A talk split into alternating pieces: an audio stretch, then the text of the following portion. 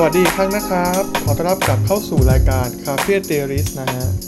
ว่าตอนนี้เป็นตอนที่เท่าไหร่ละ21 ใช่ไหมครับ 21 ครับ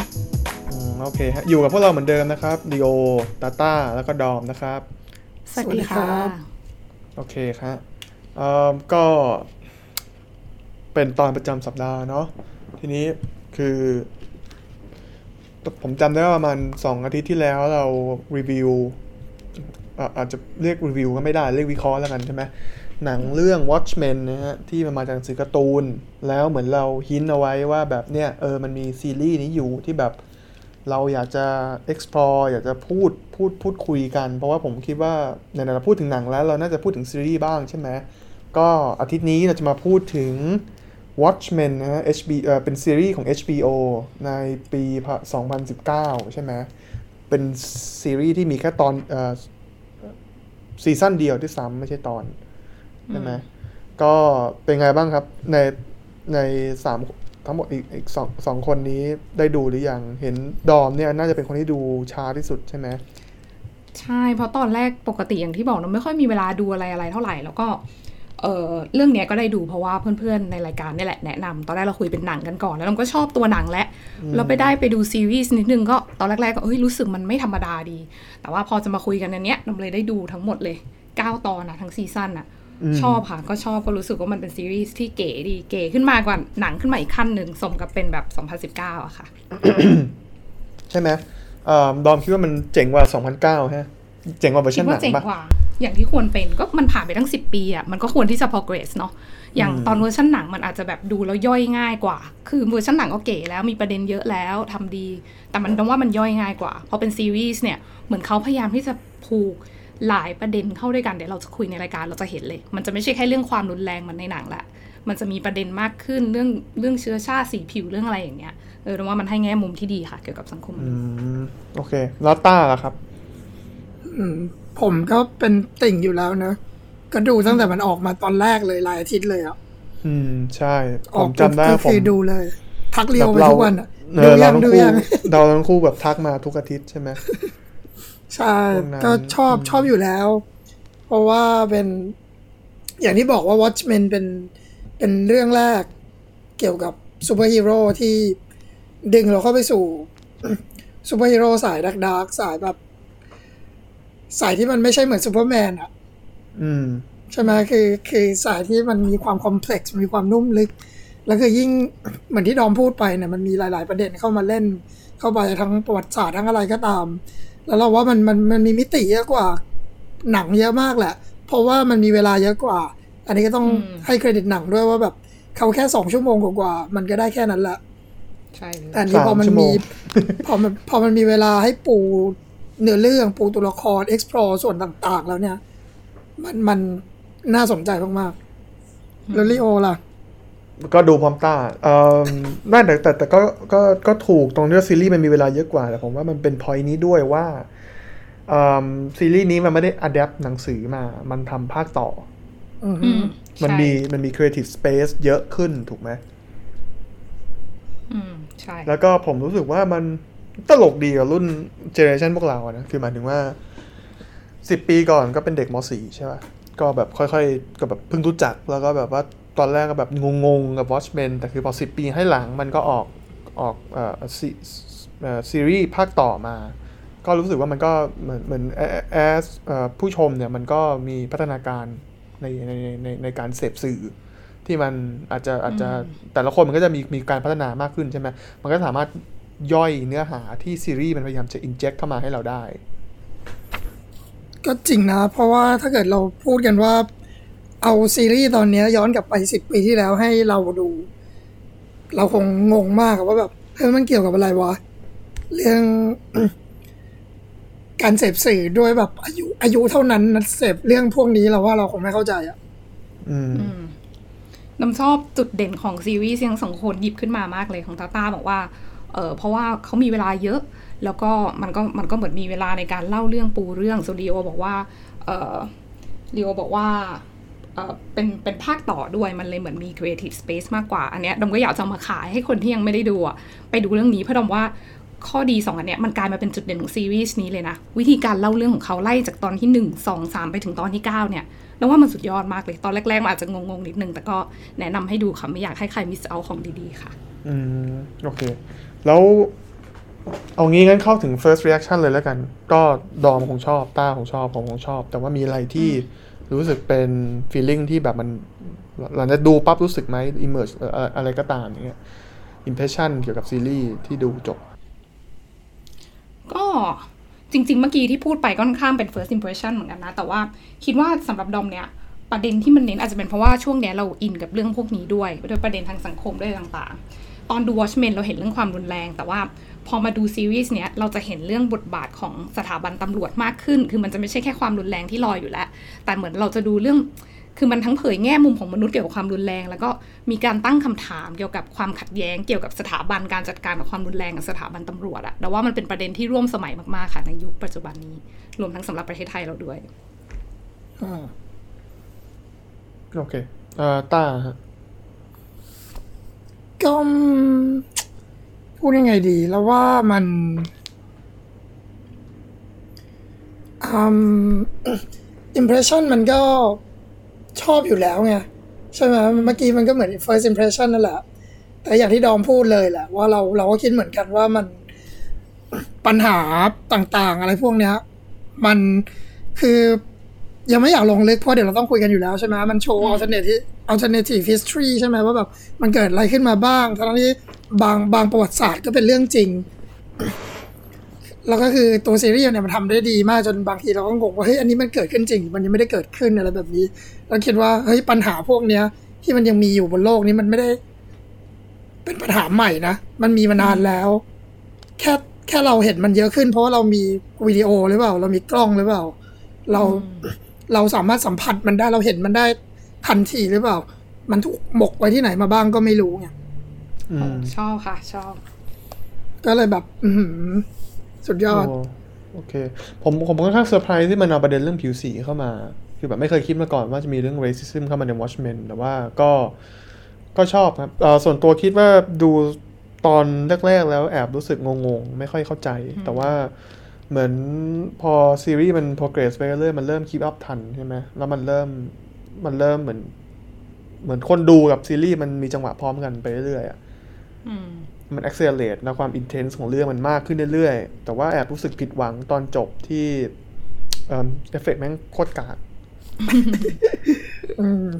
ใช่ไหมน่าเสียดายเนาะเพราะวิธีเล่าเรื่องอะดอมดอมจะประทับใจวิธีเล่าเรื่อง แล้วก็ที่เมื่อกี้ลีโอบอกว่าตอนแรก ๆ ดูแล้วอาจจะไม่เข้าใจอะไรแต่ว่าเขาก็ตั้งใจให้มันเป็นอย่างนั้นเนาะวิธีการเล่าเรื่องของเขาอืมดังนั้น ถ้าใครดูก็ไม่ต้องตกใจเอออันนี้ค่ะผมแต่ก็ผมเสียดายเรื่องเอฟเฟกต์ผมผมแอบถามนิดนึงเขาพยายามจะเล่าเรื่องให้เราเข้าใจเรื่องเหมือน อ่าด็อกเตอร์แมนฮัตตันหรือเปล่าเป็นไปได้ไหมที่ที่เล่าข้ามไปข้ามมา ว่าแบบนี่นี่เพราะว่าเพ ราะว่าด็อกเตอร์แมนฮัตตัน experience เวลาแบบนี้ไง เขาเลยพูดจางงงๆเขาเลยไม่รู้ว่ามันแบบแต่ละอย่างมันมาล็อกกันได้ยังไงแบบมาซิงอินกันได้ยังไง พอเขาข้ามไปข้ามมาข้ามไปข้ามมา หรือเปล่า อันนี้ไม่รู้นะผมเออจผริมงผมผมเดาเฉยอืมอืมเพราะว่าก็เป็นจุดเด่นหนึ่งวิธีเล่าเรื่องที่ไม่ได้เป็นแบบ chronological order ที่มันเรียงตามลำดับเวลาก่อนหลังเหมือนที่เวลาเป็นเส้นตรงเหมือนที่พวกเรารู้จักรู้รู้จักคุ้นเคย แต่ว่าเออเขาก็ทำให้เราเข้าใจเรื่องได้ แล้วก็เออชอบพอยนี้ของตาตานะดมก็เพิ่งสังเกตเหมือนกันว่าพูดแบบนี้อืมดีค่ะก็ใช่ครับก็เอิ่มเข้าเรื่องเลยแล้วกัน ก็เอิ่มเราจับอะไรได้จากเรื่องนี้ๆเรื่องย่อหน่อยไหมโอ้โหอ่าจะเล่ายังไง เพราะมันเล่ามาก็เป็นตั้งแต่แบบว่าสลับไปมาใช่ไหมอืมสั้นเอาๆเป็ก็นว่าคืมันอมันมันมันเป็นภาคต่อของการ์ตูนหนังสือการ์ตูน Watchmen ที่เหมือนกับว่า คือ มันจบเหมือนใน Ozymandias หนังก็คือออซ i แมนเดียสเนี่ยได้ ไม่ไม่ไม่เชิงจบเหมือนในหนัง เพราะมันออซ i ี m มนเดสมันส่งเอเลี่ยนลงมาแทนดร. แมนฮัตตันไงใช่ไหม one thing different นะแต่ว่าโอเคคือ โลชาร์ดส่งเจอ r n a l ที่เราคุยกันคราวก่อนว่าเนี่ย ที่เขาทำไปมันไม่มีความหมายหรอก เพราะว่า Rorschach มันส่ง สิ่งที่มันสรุปไปแล้วให้สำนักพิมพ์ ใช่ไหม แต่ว่าในซีรีส์เนี่ยก็คือกลายเป็นว่าไอ้สิ่งที่ Rorschach ทำเนี่ยก็กลายเป็นถูกปัดทิ้งไปว่าเป็นเป็นเรื่อง conspiracy โง่ๆซึ่งคนที่แบบ eat this all up ก็คือพวก white supremacy นะพวกคนแบบผิวคนบ้า พวกคนขาวแบบบ้าบ้าบ้าเรื่องเรสมากๆ บ้าเรื่องแบบชาติพันธุ์มากๆ อะไรอย่างนี้ ในอเมริกา alternative history อื่นก็คือ นิกสันไม่ได้ถูก impeach ใช่ไหมล่ะ ใช่ ก็อยู่ต่อเหมือนเดิมก็เหมืนอยู่ในาร์ต่อตูนแล้วแต่ก็ว่าคนเขาชื่ออะไรนะอ่า president อะไรนะ Redford Redford Redford ก็กลายเป็นว่า abolish term ใช่ไหมแบบยกเลิกการที่นายกเอ่อไม่ใช่ประชาประธานาธิบดีจะอยู่ได้แค่สองปี แล้วเขาก็อยู่เอ้ยมาสองยาเทอวมสองเทอมแล้วก็อยู่มายาวมากๆเลยอืมแล้วก็เอิ่ม ทั่วโลกก็เหมือน traumatize กับเหตุการณ์ Squid Attack ใช่ไหมในนิวยอร์กแล้วก็ด็อกด็อกเตอร์แมนฮัตตันมันก็ไม่ได้ถูก portray ว่าเป็นตัวร้ายอะมันมันแค่เป็นแบบว่าแต่ด็อกเตอร์แมนฮัตตันแค่หนีไปอยู่จูปิเตอร์แล้วไม่แคร์โลกอีกแล้วอือฮึใช่ไหมอืมมันก็มันก็ค่อนข้างค่อนข้างเอ่อเหมือนแนวทีมก็จะต่างกันละเอิ่มทีนี้อย่างที่ตาพูดว่ามันส่งจดหมายมันส่งไปอยู่ในสำนักพิมพ์ที่เป็นเหมือนแบบพวก conspiracy theory ใช่ไหมพวกแบบถ้าถ้าเป็นพวกไว้ถ้าเป็นโลกปัจจุบันก็จะเป็นอารมณ์เหมือนสำนักพิมพ์แบบ Bread b a r อย่างเงี้ยของไอ้สตีฟแบนนอนที่มันเคยเป็นผู้ช่วยทรัมป์ที่แบบว่าพวกนีโอนาซีในอเมริกามันชอบมากอะไรอย่างเงี้ยใช่ปะก็จะประประประมาณนั้น ทีนี้เอิ่มสิ่งที่ผมเซอร์ไพรส์ก็คือว่าแบบตอนแรกอะผมไม่คิดว่าเออเนี่ยเราเราเห็นว่าพวก มันมีองค์กรก่อการร้ายที่ชื่อ The Seven Cavalry Cavalry ถูกปะจะแต่งหน้าเป็นหน้ากากเป็นรอชักขึ้นมา พวกนี้จะเป็นพวก white supremacist ที่เป็นพวกแบบ terrorist organization แล้วเอ่อเมื่อส่วนตำรวจเองเนี่ย ก็ตัดสินใจที่จะไม่เปิดเผยใบหน้าและข้อมูลทุกคนแบบทุก ๆ คนในองค์กรตำรวจเป็นเหมือนคนใส่หน้ากากสีเหลืองอะอืมใช่ไหม แล้วเหตุการณ์มันมันมันมีเหตุการณ์ที่ว่าน่าจะ Seven Cavalry ปะที่มันบุกไปทำร้ายตำรวจทั่วอเมริกาเลย มันเลยเป็นเหตุมันเลยเป็นเหตุผลที่ตำรวจมันต้องใส่หน้ากากอ๋อใช่ฮะใช่ อย่างนั้นนี่เองอืมก็คือด้วยความที่อเมริกาเขามี second amendment ใช่ไหมในในเขาเรียกว่าอะไรรัฐธรรมนูญเขาอืมอืมอ่า ข้อข้อที่สองของรัฐธรรมนูญเขาเนี่ยก็คือ ข้อแรกคือ freedom of speech ใช่ไหมข้อสองก็คือ ทุกคนสามารถถืออาวุธได้ อืมอืม in case of tyranny ก็คือแบบว่าถ้าเกิดรัฐบาล พังพิการรัฐบาล turn tyranny เมื่อไหร่เนี่ย คุณเอาปืนมาไล่ยิงรัฐบาลได้เลย อะไรแบบนั้น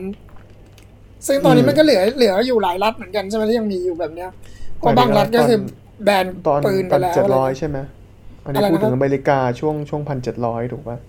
หรือหรือว่าในหนัง ในโลกปัจจุบันเองในโลกปัจจุบันก็เป็นในโลกเนอะจริง ตอนนี้ก็ยังมีหลายรัฐที่ยังถือปืนได้ยัง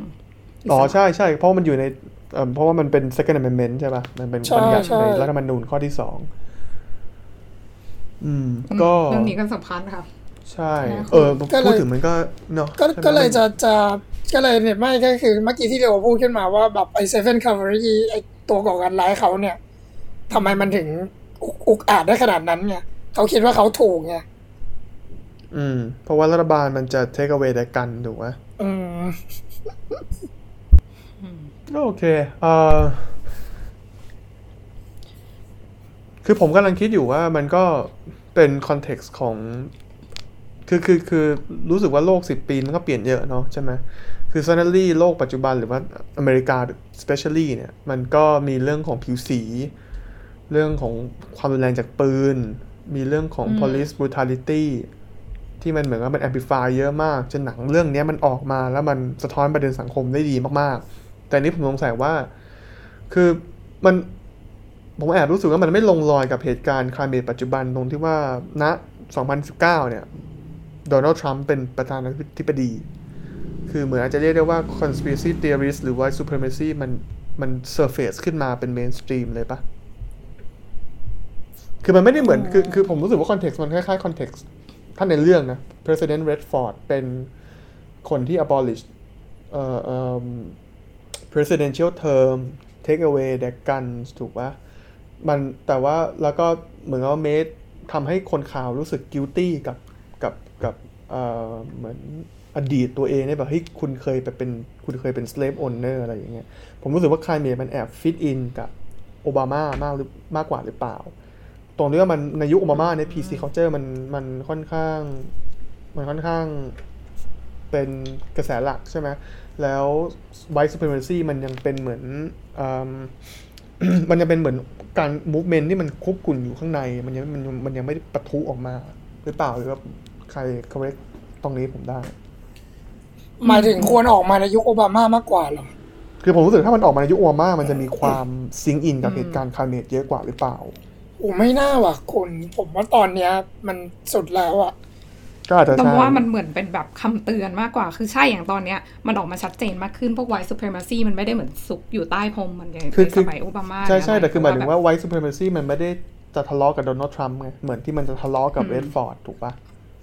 อืม เข้าใจบริบทมันอาจจะแบบแบบไม่ได้เหโดมือนนัลด์ทรัมป์กัมันนไม่ได้เดียวมันไม่ได้จะพูดว่าฉันจะต้อง take away เด็กกันถูกปะคือมันแบบมันมันโปร NRA ก็ด้วยซ้ำก็องค์รก็โดนัลด์ทรัมป์ประชาชนเขาสปอร์ตไว้ซูเปอร์เมซี่อะใช่ไงนั่นนั่นนั่นนั่นนั่นคือสิ่งที่มันแตกต่างจากในในเรื่องอะถูกปะล่ะเพราะว่าเรดฟอร์ดมันไม่ได้ support white supremacy มันจะ take away เด็กกันด้วยซ้ำ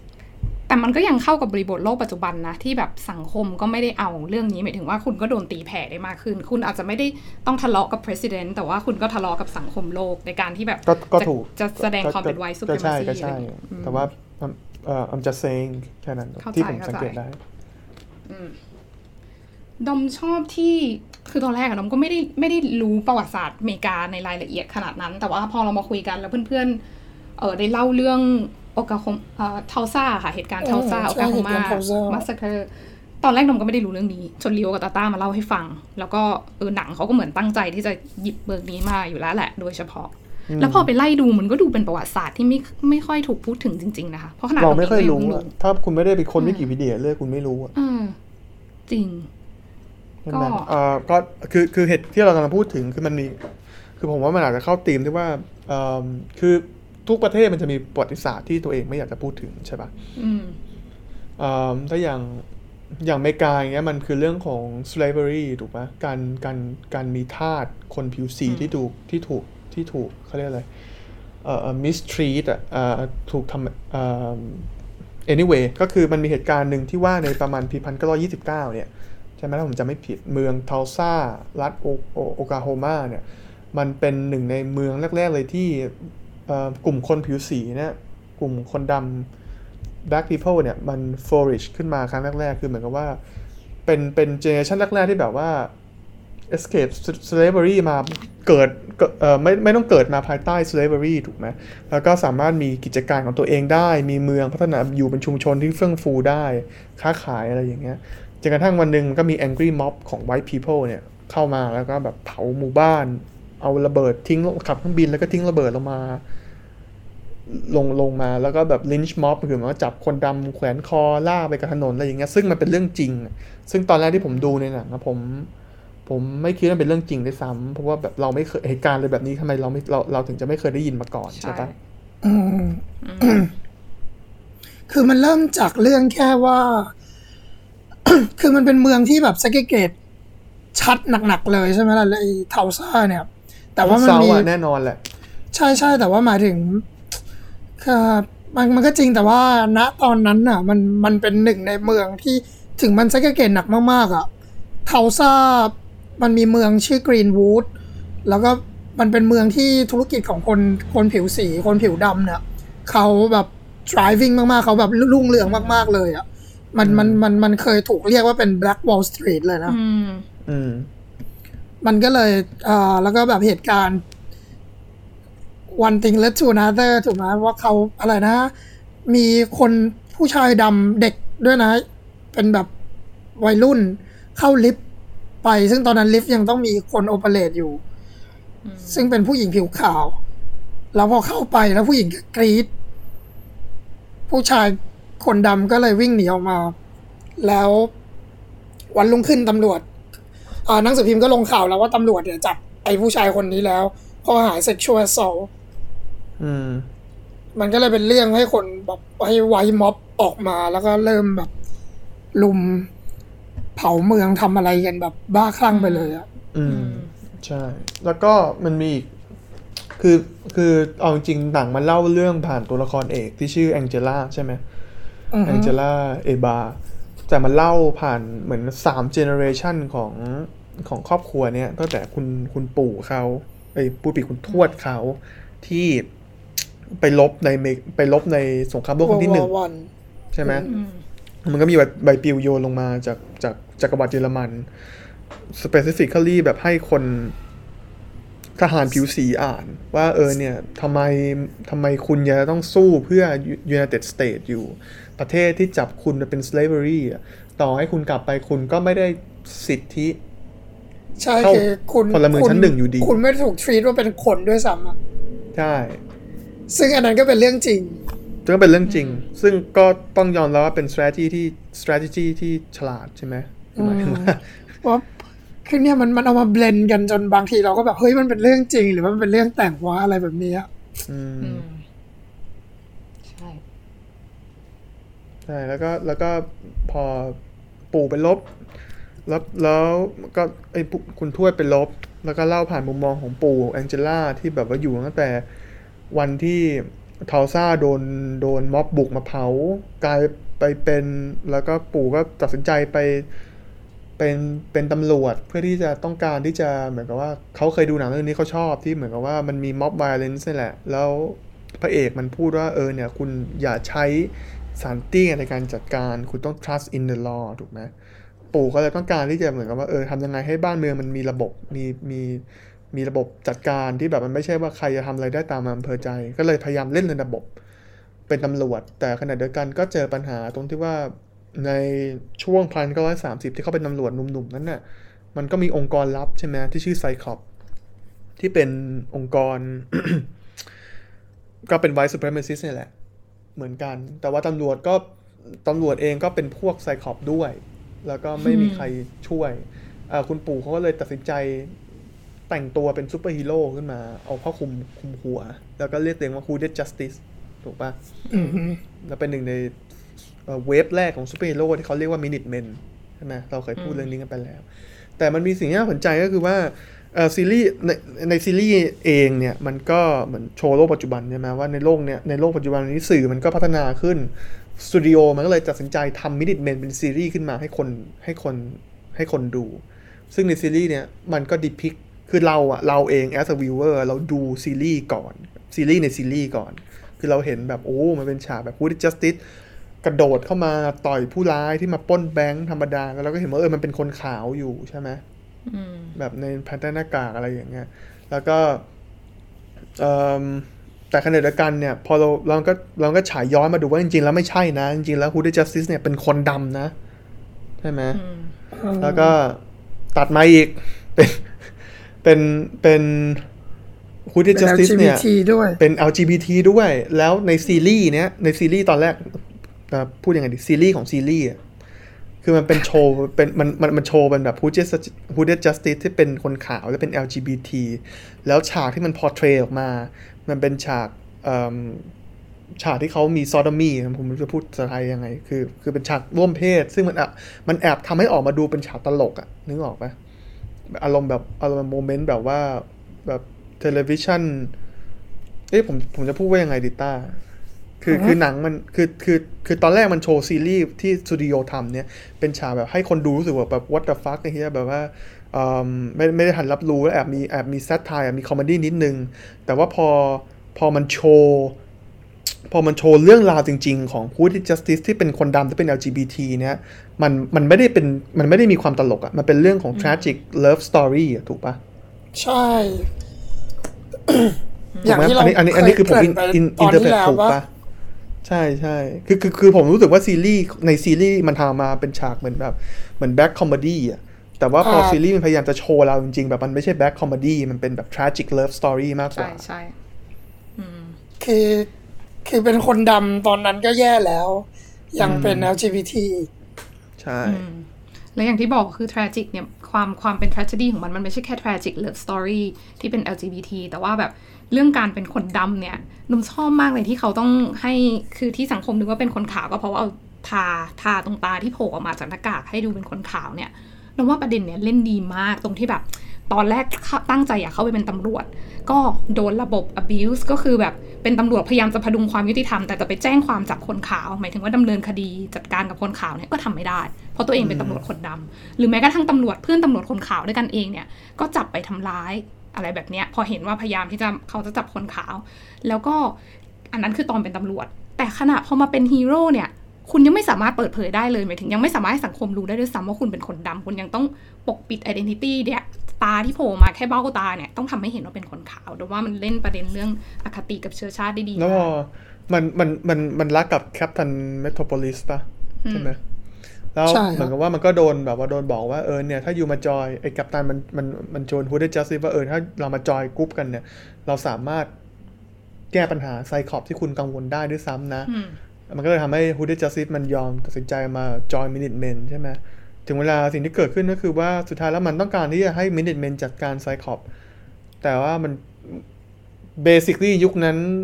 white supremacist ไม่ใช่ threat ของคนอเมริกันทั่วไป ถูกปะนั่นมันก็เลยไม่ได้เรื่องมันเลยไม่คืบหน้าอ่าอืม นั่นแหละฮะ ก็ เป็นคือผมไม่เคยคิดว่าผิวสีจะเป็นประเด็นใน Watchmen ได้อะต้องพูดอย่างนี้ก่อน ใช่ไหมเพราะว่าในการ์ตูนมันไม่ได้พูดเรื่องนี้เลยถูกปะเพราะว่าในการ์ตูนมันเป็นคนข่าวล้วนไงใช่ไงแล้วก็คือนี่มันมีเรื่องอะไรอีกนะแล้วคือตัดมาในโลกปัจจุบันเราก็มาดีลกับแองเจล่าเอบาหลานสาวที่เป็นตำรวจ แล้วก็มีกลุ่มก่อการร้าย ซึ่ง Seven Cavalry ก็คือ New Form ของ Cyclops อยู่ดีแหละ ถูกปะใช่ไหมแต่ว่าพล็อตมันก็จะต่างกันละไอ้ Seven Cavalry มันคือผู้ที่รับรู้เรื่องราวของ Watchmen แล้วมันต้องการที่จะอืม หัวหน้ามันต้องการที่จะเอาพลังนอตเตอร์แมนฮัตตันมา เพื่อที่จะเป็น president แล้วก็จัดการ set the new world order ถูกไหม basically ใช่ปะซึ่งอืมในประเด็นเรื่องผิวสีมีใครต้องการจะพูดอะไรอีกไหม เพราะว่าในในในโมทีฟของ Seven Cavalry เนี่ยมันมันมันพูดเลยว่าเนี่ย ฉันทนโลกนี้ไม่ไหวแล้ว โลกที่แบบว่าประธานาธิบดีบอกให้ take away กันของพวกปืนพวกเรา แล้วก็แบบว่าทำให้พวกเราต้องแบบว่าขอโทษในครามที่บรรพบรรพบุรุษพวกเราสร้างเอาไว้ที่เราไม่ได้เกี่ยว แบบทำให้เราไม่ไม่ได้รู้สึกพราวกับกับเอิ่มผิวสีเราอะรู้สึกว่ามันการที่คุณเป็น middle class white อเมริกันนี่มันเป็นอะไรที่มันต้อง shameful ซึ่งจริงๆก็คือเหมือนเป็นข้ออ้างในการที่จะมาเรียกร้อง เอ่อมาเรียกร้อง สถานะของคนขาวมากกว่าคือจริงๆแล้วเนี่ยเหตุการณ์ที่มันเกิดขึ้นกับคนผิวสีหรือกับผิวสีอะไรก็ตามคนดำหรือคนเชื้อชาติไหนหรือใครก็ตามอะ่ะมันไม่ได้เพื่อมาทำให้เราต้องรู้สึกเชมฟูแต่ว่ามันเป็นเหมือนคำเตือนว่า อย่าให้มันเกิดขึ้นแบบนั้นอีก มันเกิดจากอคติของมนุษย์ที่เป็นความแตกแยกจากความเป็นอื่น ที่อาจจะเอาไปผูกกับสีผิวหรืออะไรก็ตามแต่ แต่ว่าในเรื่องเราจะเห็นว่ากลุ่มคาวรีเนี่ยเอากลายเป็นว่าเอาสิ่งเนี้ยมาเป็นข้ออ้างในการก่อการร้ายในการจัดการกับตำรวจ ในการจะยกสถานะของคนขาวขึ้นมาอีกครั้งอืม ดมก็เห็นมันเป็นอย่างนั้นอืมก็ก็พอพูดถึงอย่างเงี้ยแหละดมก็เลยอยากจะอยากจะย้ำว่าถึงในหนังในซีรีส์เนี้ย Watchmen เขาจะขยี้เรื่องสีผิวค่อนข้างเยอะ แต่ว่าดมอยากให้เรามองไปไกลกว่าเรื่องของสีผิวด้วย คือแบบคำถามสำคัญที่ดมว่าเราต้องถามนะ เรื่องเนี้ยมันก็คล้ายๆในการ์ตูนกับในหนังอะเนาะ คือมันจบด้วยเอ่อตัวออกซิแมนเดียสเขาพยายามที่จะมาทำคือทำให้โลกมันสงบสุข มนุษย์เลิกทางสงครามสงครามกัน แล้วมันเป็นภาคต่อของเหตุการณ์หลังจากนั้นคำถามคือ แล้วมันสงบสุขไหม แล้วคนยังตีกันอยู่หรือเปล่า อาจจะไม่มีสงครามระหว่างประเทศ แต่เนี่ยก็มีกลุ่มก่อการร้ายมีอะไรอย่างเงี้ยแล้วเขาตีกันด้วยเรื่องอะไร มันก็ได้เรื่องมันไม่ใช่แค่เรื่องสีผิวอย่างเดียวดิถ้าเรามองในโลกของความเป็นจริงอะคนเรามันตีกันได้ทุกเรื่องอะจะเป็นความแตกต่างทางอุดมการณ์ศาสนาหรืออะไรก็ตามแต่ถ้าไม่ถูกใจเนี่ยฝ่ายหนึ่งมีอาวุธมันก็สามารถเล่นคุณได้นะว่าอันเนี้ยเป็นประเด็นสำคัญที่เราต้องเอามาคิดต่อค่ะอืมพูดเรื่องอาวุธแล้วก็มี alternative history อีกอันหนึ่งอืม คือเรแกนผมว่าเขาจับได้ค่อนข้างดีเลยว่าทำไมเขาถึงเลือกเรแกนแล้วต่อมาอืมฮึเพราะว่าเรแกนเนี่ยที่อเมริกามันมีโครงการชื่อหนึ่งศูนย์สามสามมันคือโครงการที่หลังจากสงครามเวียดนามจบเอ่อแล้วคือคือจุดที่เอ่อโควอมันเริ่มอ่อนลงแล้วถูกไหมอืม ไอแบบทำทำสงครามแบบเชิงเขาเรียกว่าอะไร ที่แบบลงไปแล้วไประเบิดไล่อะไรกันเนี่ยมันน้อยลงไปเยอะแล้วทถ้านับมาตั้งแต่หลังหลังสงครามโลกครั้งที่สองเนี่ยสงครามตัวแทนมันเริ่มน้อยลงไปแล้วมันกลายเป็นสะสม อาวุธนิวเคลียร์อาวุธอื่นกันมากกว่าอืมถูกไหมตอนนั้นมันก็เลยมีเซอร์พลัสมันมีการเกินดุลของของอาวุธสงคราม เขาก็เลยมีโครงการนี้ขึ้นมาไอ้สิบสามสิบสามเนี่ย มันคือโครงการที่ ทหาร เอาอุปกรณ์การลบ ไปให้ตำรวจยืมได้ ก็คือถ้าตำรวจส่วนไหนของประเทศของสหรัฐอเมริกาขาดอาวุธเนี่ย คุณสามารถยืมได้เลยแล้วซึ่งมันมันเริ่มมันเริ่มจากอ่ามันเริ่มจากเรแกนก่อน แต่หลังจากนั้นก็ไม่เคยมีใครกำจัดมันทิ้งเลยนะ มีแต่ขยายเพิ่มขยายเพิ่มขยายเพิ่มอืมอย่าง ช่วง 90 นี่ใครเป็นประธานาธิบดีอยู่นะ จอร์จบูช Senior กับบิลคลินตัน เอ่อ90แรกเออใช่บุชนั่นแหละ ยุคบุชอะมันมันมีบุชพ่อใช่ไหมบุชพ่อเนี่ยมันมี เขาเป็นอดีต CIA เลยนะ หัวหน้า CIA เลยอะมันมีที่แคลิฟอร์เนียที่มีโจรเข้าไปปล้น ร้านทร้านอ่าปล้นธนาคาร มากันสองคนแต่ว่าถือ ถือ assault rifle มาเลยแบบปืนกลมาเลยอะ แล้วก็ตำรวจก็โดนยิงล่วงกราวเป็นหมด หลังจากนั้นก็คือแบบไอโครงการนี้ก็ถูกขยายเพิ่ม บอกว่าตำรวจต้องมีแท็กติกทีมแล้วนะ อย่างงู้นอย่างนี้อย่างนั้น หลังจากนั้นในสไปค์ถ้าไปดูกราฟก็คือจะเห็นว่าแบบตำรวจเนี่ยจะใช้หน่วยสวาดเข้าไปตลอดเลยหลังจากนั้นนะหลังจากที่แบบเวลามีใช้เหตุแค่การณ์แบบปล้นปล้นแบเดืงอนค์ละใช่ไหคมรั้งปีหนึ่งไม่กี่สิบครั้งอะไรอย่างเงี้ย หลังจากนั้นคือแบบปีหนึ่งใช้แบบไม่รู้เป็นร้อยร้อยๆเป็นพันๆครั้งเลยอะเวลาหลังเวจาลากเหตุเหตุการณ์การนั้นณ์ที่ที่แบบเพอร์ซีว่าเป็นเหตุการณ์ร้ายแรง เช่นปล้นแบงค์ใช่อะไรอย่างเงี้ยป่ะอืมก็คือไม่ไม่ว่าจะมีเหตุการณ์อะไรก็คือจะเรียกอืมหน่วยรบที่ที่ที่พร้อมทักติค a l เกียร์ที่ใช้ทำสงครามเข้าไปเลยอะ โอเค ก็เมแล้วมันช่วยลดเซครามได้ไหม ก็ยากนะ มันก็คือ escalation ป่ะ คือหมายถึงว่าเราเอ่อคือพอโจรเริ่มติดอาวุธหนักตำรวจติดอาวุธหนักโจรก็ติดอาวุธหนักกว่าตำรวจตำรวจก็หาอาวุธที่หนักกว่าเอาอาวุธที่โจรมีแล้วมันก็ escalate ไปเรื่อยๆป่ะก็ก็นั่นแหละ มันก็เป็นปัญหาที่แบบว่าเราจะตอบโต้ความรุนแรงด้วยอะไรล่ะ เมื่อกี้คือซัมอัพไซเคิลหรือว่าแบบธรรมชาติของสังคมมนุษย์ได้ดีมากเลยนะ ฝั่งหนึ่งก็พยายามสะสมความแข็งแกร่งอีกฝั่งหนึ่งก็ อะเอามากกว่า แล้วก็คือมันไม่คือมันซักัไม่ได้วควาจะยอมรุนแรงแพ้กันอะมันก็ไม่จบ อืมใช่ไหมอันนี้พูดถึงของเมาส์มอยหน่อยเมื่อกี้ก่อนที่จะก่อนที่จะบัดรายการมันก็ฟังข่าวประจำวันนะนะเออของ BBC อะแล้วข่าวมันก็เป็นแบบ global news เนาะแล้วประมาณครึ่งหนึ่งหรือเกินครึ่งอะมันเป็นเรื่องความรุนแรงทั้งนั้นเลยเว้ยคือแบบอืมเป็นเรื่องคนตายจากปืนหรือไม่ก็แบบมีคนยิงกัน หรืออะไรก็ตามแต่ไม่ว่าจะเป็นแบบเหตุการณ์เอ่อในพม่าในในเมียนมารัฐประหารที่แบบว่ามีการฆ่าคนที่มันดาเลย์มีเรื่องแบบว่าเอ่อ ที่สเปนเหมือนเขาก็มีความวุ่นวายกัน มีการใช้ปืนกัน มีเรื่องแบบคนในค่ายกักกันของซีเรียที่ก็แบบโดนยิงตายเป็นผู้หญิงอยู่ดีก็โดนยิงตายอะไรเงี้ยแล้วที่ชอบคือมันดันปิดท้ายด้วยเออเรื่องอิหร่านกับการสะสมอาวุธนิวเคลียร์คือแบบเฮ้ยนี่เราอยู่ในโลกที่แบบทุกคนพยายามสะสมแสนยานุภาพทางความรุนแรงแล้วก็เอามาซัดกันอยู่ตลอดเวลา คิดว่าเออมันเข้ากันกับเรื่องที่จะคุยกันวันนี้ดีอะค่ะอื้อหือ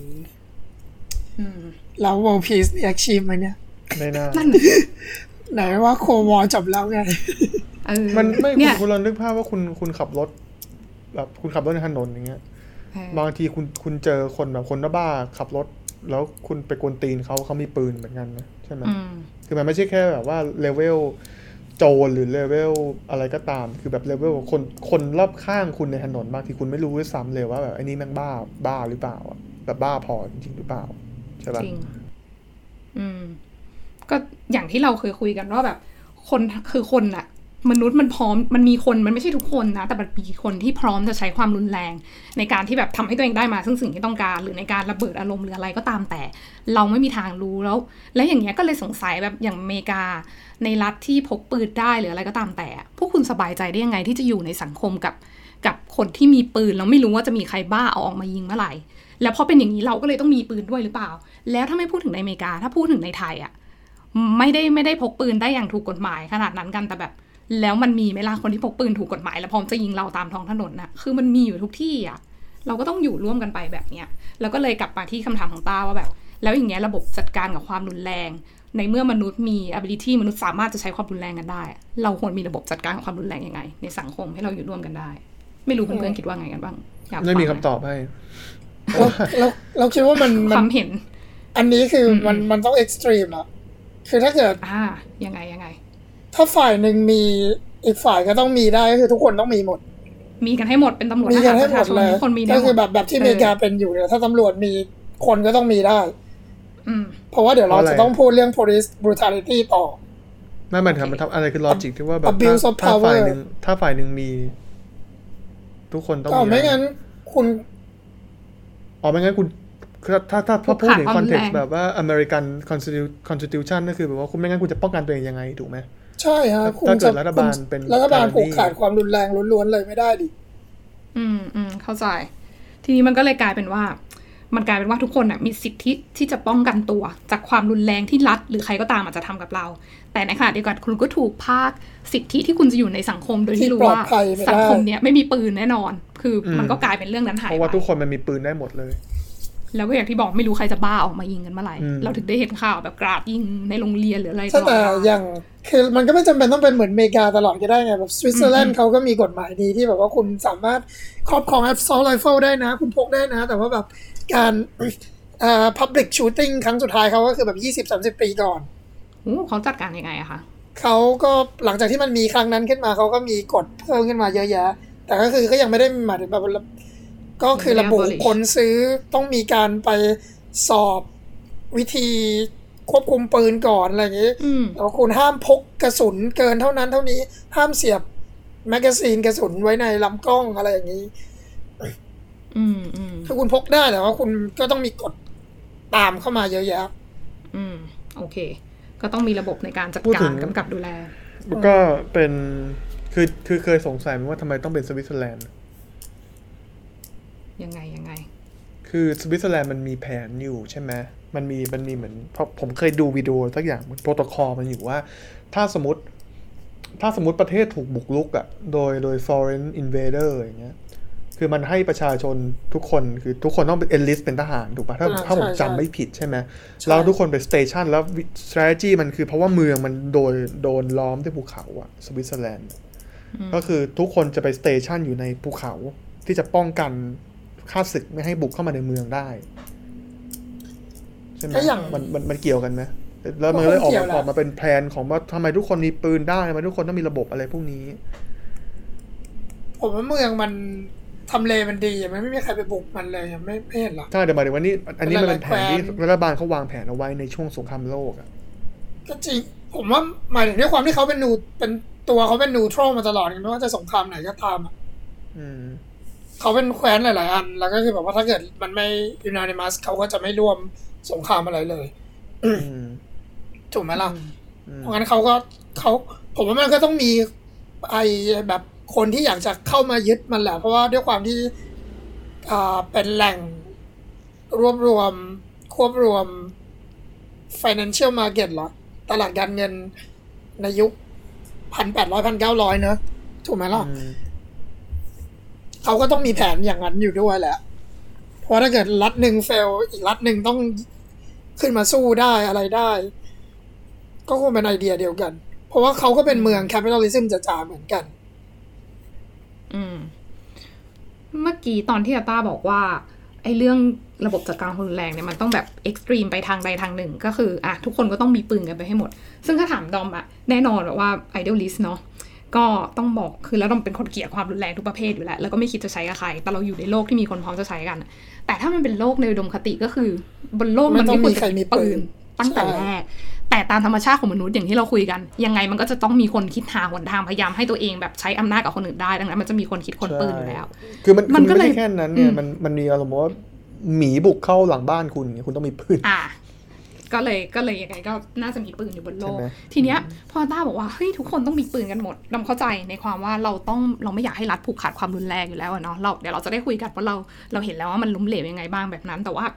สำหรับดอมเองดอมยังไงดอมก็ไม่สบายใจ ถ้าจะให้คำตอบว่าสังคมที่เราควรจะได้อยู่รัฐต้องไม่ผูกขาดความรุนแรงนะ แล้วใครๆก็มีปืนได้ดอมเลยถามว่าอยากถามว่ามันเป็นไปได้ไหมที่ที่ลดเราจะคือคือคนอาจจะไม่สามารถถือ พกพาปืนกันได้อย่างเปิดเผยอย่างอิสระเสรีอาจจะต้องมี regulation เยอะมากๆ แบบสวิตอย่างที่ยกมา แต่ในขณะเดียวกันไอการใช้ความรุนแรงของรัฐเนี่ยเราจะทำยังไงให้มันไม่เป็นการผูกขาดความรุนแรง โดยที่ไม่ได้จำเป็นต้องทำให้ทุกคนถือปืนได้มากที่สุด อย่างเช่นสถาบันตำรวจเนี่ยมันควรจะมีความโปร่งใสแบบไหน มันควรจะมีกลไกการตรวจสอบถ่วงดุลแบบไหน มันควรจะยึดโยงกับประชาชนยังไง ประชาชนต้องตรวจสอบได้ไหมอะไรอย่างเงี้ย คิดว่าคิดว่าก็เป็นเรื่องที่น่าสนใจเดี๋ยวคงได้คุยกันต่อในตอน ในในส่วนต่อไปเนี่ย เรื่อง police brutality เรื่องแบบ state violence อืมอืมไม่รู้ว่าทุกคนคิดว่าไงกันบ้าง เราเราก็คิดเหมือนดอมแหละ เราเราคิดว่ามันไม่ควร อันนั้นมันเหมือนประชดมากกว่าว่าถ้าเกิดตำรวจมีเราก็ต้องมีได้ แต่ก็คือเราก็คงไม่อยากไปเรียนแล้วก็แบบ เพื่อนทุกคนพกปืน ใช่ มันใช่มันคงเป็นอะไรที่น่ากลัวมากอืมอืมๆเอ่ก็อคือคือผมรู้สึกว่ามันเป็นประเด็นที่ว่ามันคุณเอ็กซ์ตรีมไปสองด้านไม่ได้อยู่ดีอะ ได้ฮะอันนึงได้ก็อุดมคติเกิน มันทำไม่ได้ใช่แบบอเมริกาอุดมคติเกินหรอก ผมยังไงกำลังหมายความว่าอีกอะอีกฝากหนึ่งคือไม่มีใครมีเลยเออเออเออมันมันไม่อุดมคติไปหรอกเพราะดอมเองอยากให้เป็นอย่างนั้นไงไม่ผมมันว่าเป็มันนไปไม่ไม่ได้ได้ไม่ไงอุดมคติมันทำไมคุณลีโอบอกว่าเป็นไปไม่ได้ ไม่หมายถึงว่าสมมติว่าคุณมีหมีเข้ามาในบ้านคุณคุณจะใช้อะไรจัดการมันนะก็อันนั้นก็อยู่ในบ้านดิคุณอยู่ในบ้านคุณ โอเคผมอนุญาตให้คุณมีในบ้านได้เพื่อในการเออเห็นปกป้องด้วยทรัพย์สินอะไรแบบนี้ไง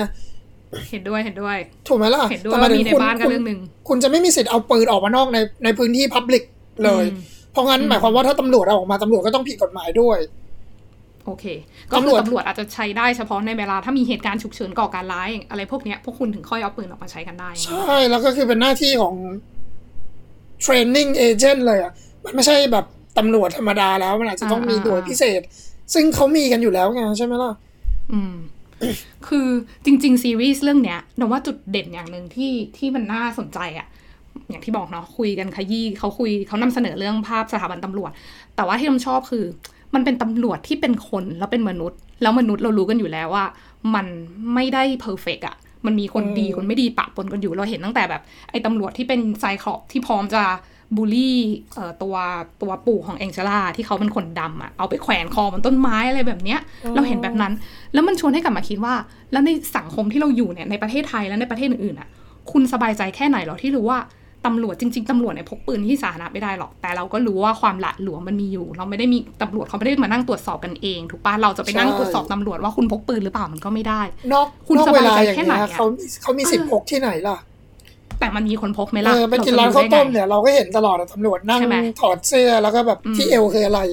อืม แล้วคุณสบายใจไหมอะที่จะอยู่ในที่ที่แบบ อุ้ยตำรวจคุณคุณคือในในหนังเราจะเห็นว่ามันจะมีตราตำรวจเนาะที่ดูเหมือนเป็นแบบเครื่องหมายจริงๆตั้งแต่เปิดมาตอนแรกเลยอะที่เป็นหนังขาวดำก่อน ที่เป็นตำรวจแล้วพอคนตอนแรกคนก็งงว่า เป็นตำรวจเหมือนจะมาปราบผู้ร้ายเนี่ย คนก็งงว่าแบบ เฮ้ยมึงเป็นใครวะ มาทำอะไรกับเหมือนเป็นนายอำเภอเป็นเชอริฟของเมือง สุดท้ายตอนหลังพอควักตาออกมาว่าเนี่ย ฉันเป็นตำรวจนะ ทุกคนก็ปรบมือดีใจ คุณเป็นตำรวจคุณสามารถใช้ความรุนแรงได้ ไม่มีใครว่าอ๋อมันคงเป็นอำนาจที่แบบชอบทำแล้ว แต่ในความเป็นจริงอะพวกคุณไว้ใจตำรวจกันแค่ไหนอ๋อพวกคุณไว้ใจแค่ไหนอาการไปกินร้านข้าวต้มแล้วโต๊ะข้างๆเป็นตำรวจที่แบบพกปืนอยู่แล้วเราไม่รู้ว่าเขาจะเมาแล้วเอาปืนขึ้นมาโบกไปมาหรือมาจ่อหรือมายิงหรือลั่นใส่เราหรือเปล่า เป็นเรื่องใหญ่นะอันเนี้ยอืมอืม ก็เลยคิดคิดเหมือนว่าดต้อองมต้องตั้งคำถามเรื่องสถาบันตำรวจให้มาก ๆ เลยค่ะ เราคิดเหมือนดอมเป๊ะเลย well who watched the Watchmen อืมอันนี้อันนี้คือไอรอนีที่สุดในเรื่องแล้วล่ะเราว่าไอ้ Who Watch the Watchmen นะแล้วกลายเป็นว่าตำรวจตะโกนว่าแบบ VR ฮะก็แบบว่าแบบเฮ้ยคุณคุณก็คือ Watchmen คนหนึ่งอะทำไม Watchmen Watcher อีกเอทีอหแล้วนึ่งแล้วใครแล้วใครแล้วใคร Who ตรวจ watch the ใคร Watchmen ใคร Watchers ตรวจพวกคุณนะอืมอืมจริงก็จริง ๆ เราเห็นตอนตอน เออเขาชื่ออะไรนะเออลอรี่เบลกปะคะที่เขาที่เขาที่เขา stage เอ่อการปล้นธนาคารอะอ่าแล้วเขาใช่ก็ครับพอเขาพอเขาเป็นเหมือนแบบเจ้าหน้าที่ด้านการปราบพวก vigilante ไม่เขาเป็น Silk Spectre เก่าไงอืมอืมใช่ใช่ใช่ใช่แล้วก็แต่ว่าหน้าเออ ในหนังเนี่ยเราเห็นเขาตอนที่เขาแบบอายุมากขึ้นแล้วแล้วเขาก็มาแบบทำงานให้ FBI ปราบพวกแบบอืมพวกแต่งตัวเป็นฮีโร่อะแล้วเขาก็พอพอเออเหมือนเขาเรียกว่าอะไรสร้างฉากการปล้นแบงค์เพื่อล่อพวกนี้มาให้ติดกับ แล้วเขาก็ยิงคือตายได้เลยอะตรงนั้นอะเพราะว่าเพราะว่าไอตัววิจิ l นตี้จะวิ่งหนีใช่ปะล่ะเพราะรู้เป็น FBI เพราะว่ากฎหมายแล้วมัเขานก็ให้ชูดยิงออนไซต์ถูกไหมซึ่งแบบมันเขายังไม่ได้ทำอะไรผิดด้วยซ้ำอะเขาไม่ได้เป็นโจรหรือไม่ได้เป็นฆาตกรหรืออะไรเลยอะแต่เขาโดนยิงได้ อืม เพราะว่า the ก็ law itself ไงอืม trust in the law ไม่ก็เพราะว่ากฎหมายมันผูกขาดความรุนแรงไม่ใช่เหรอหมายถึงว่าอืมก็คือมัน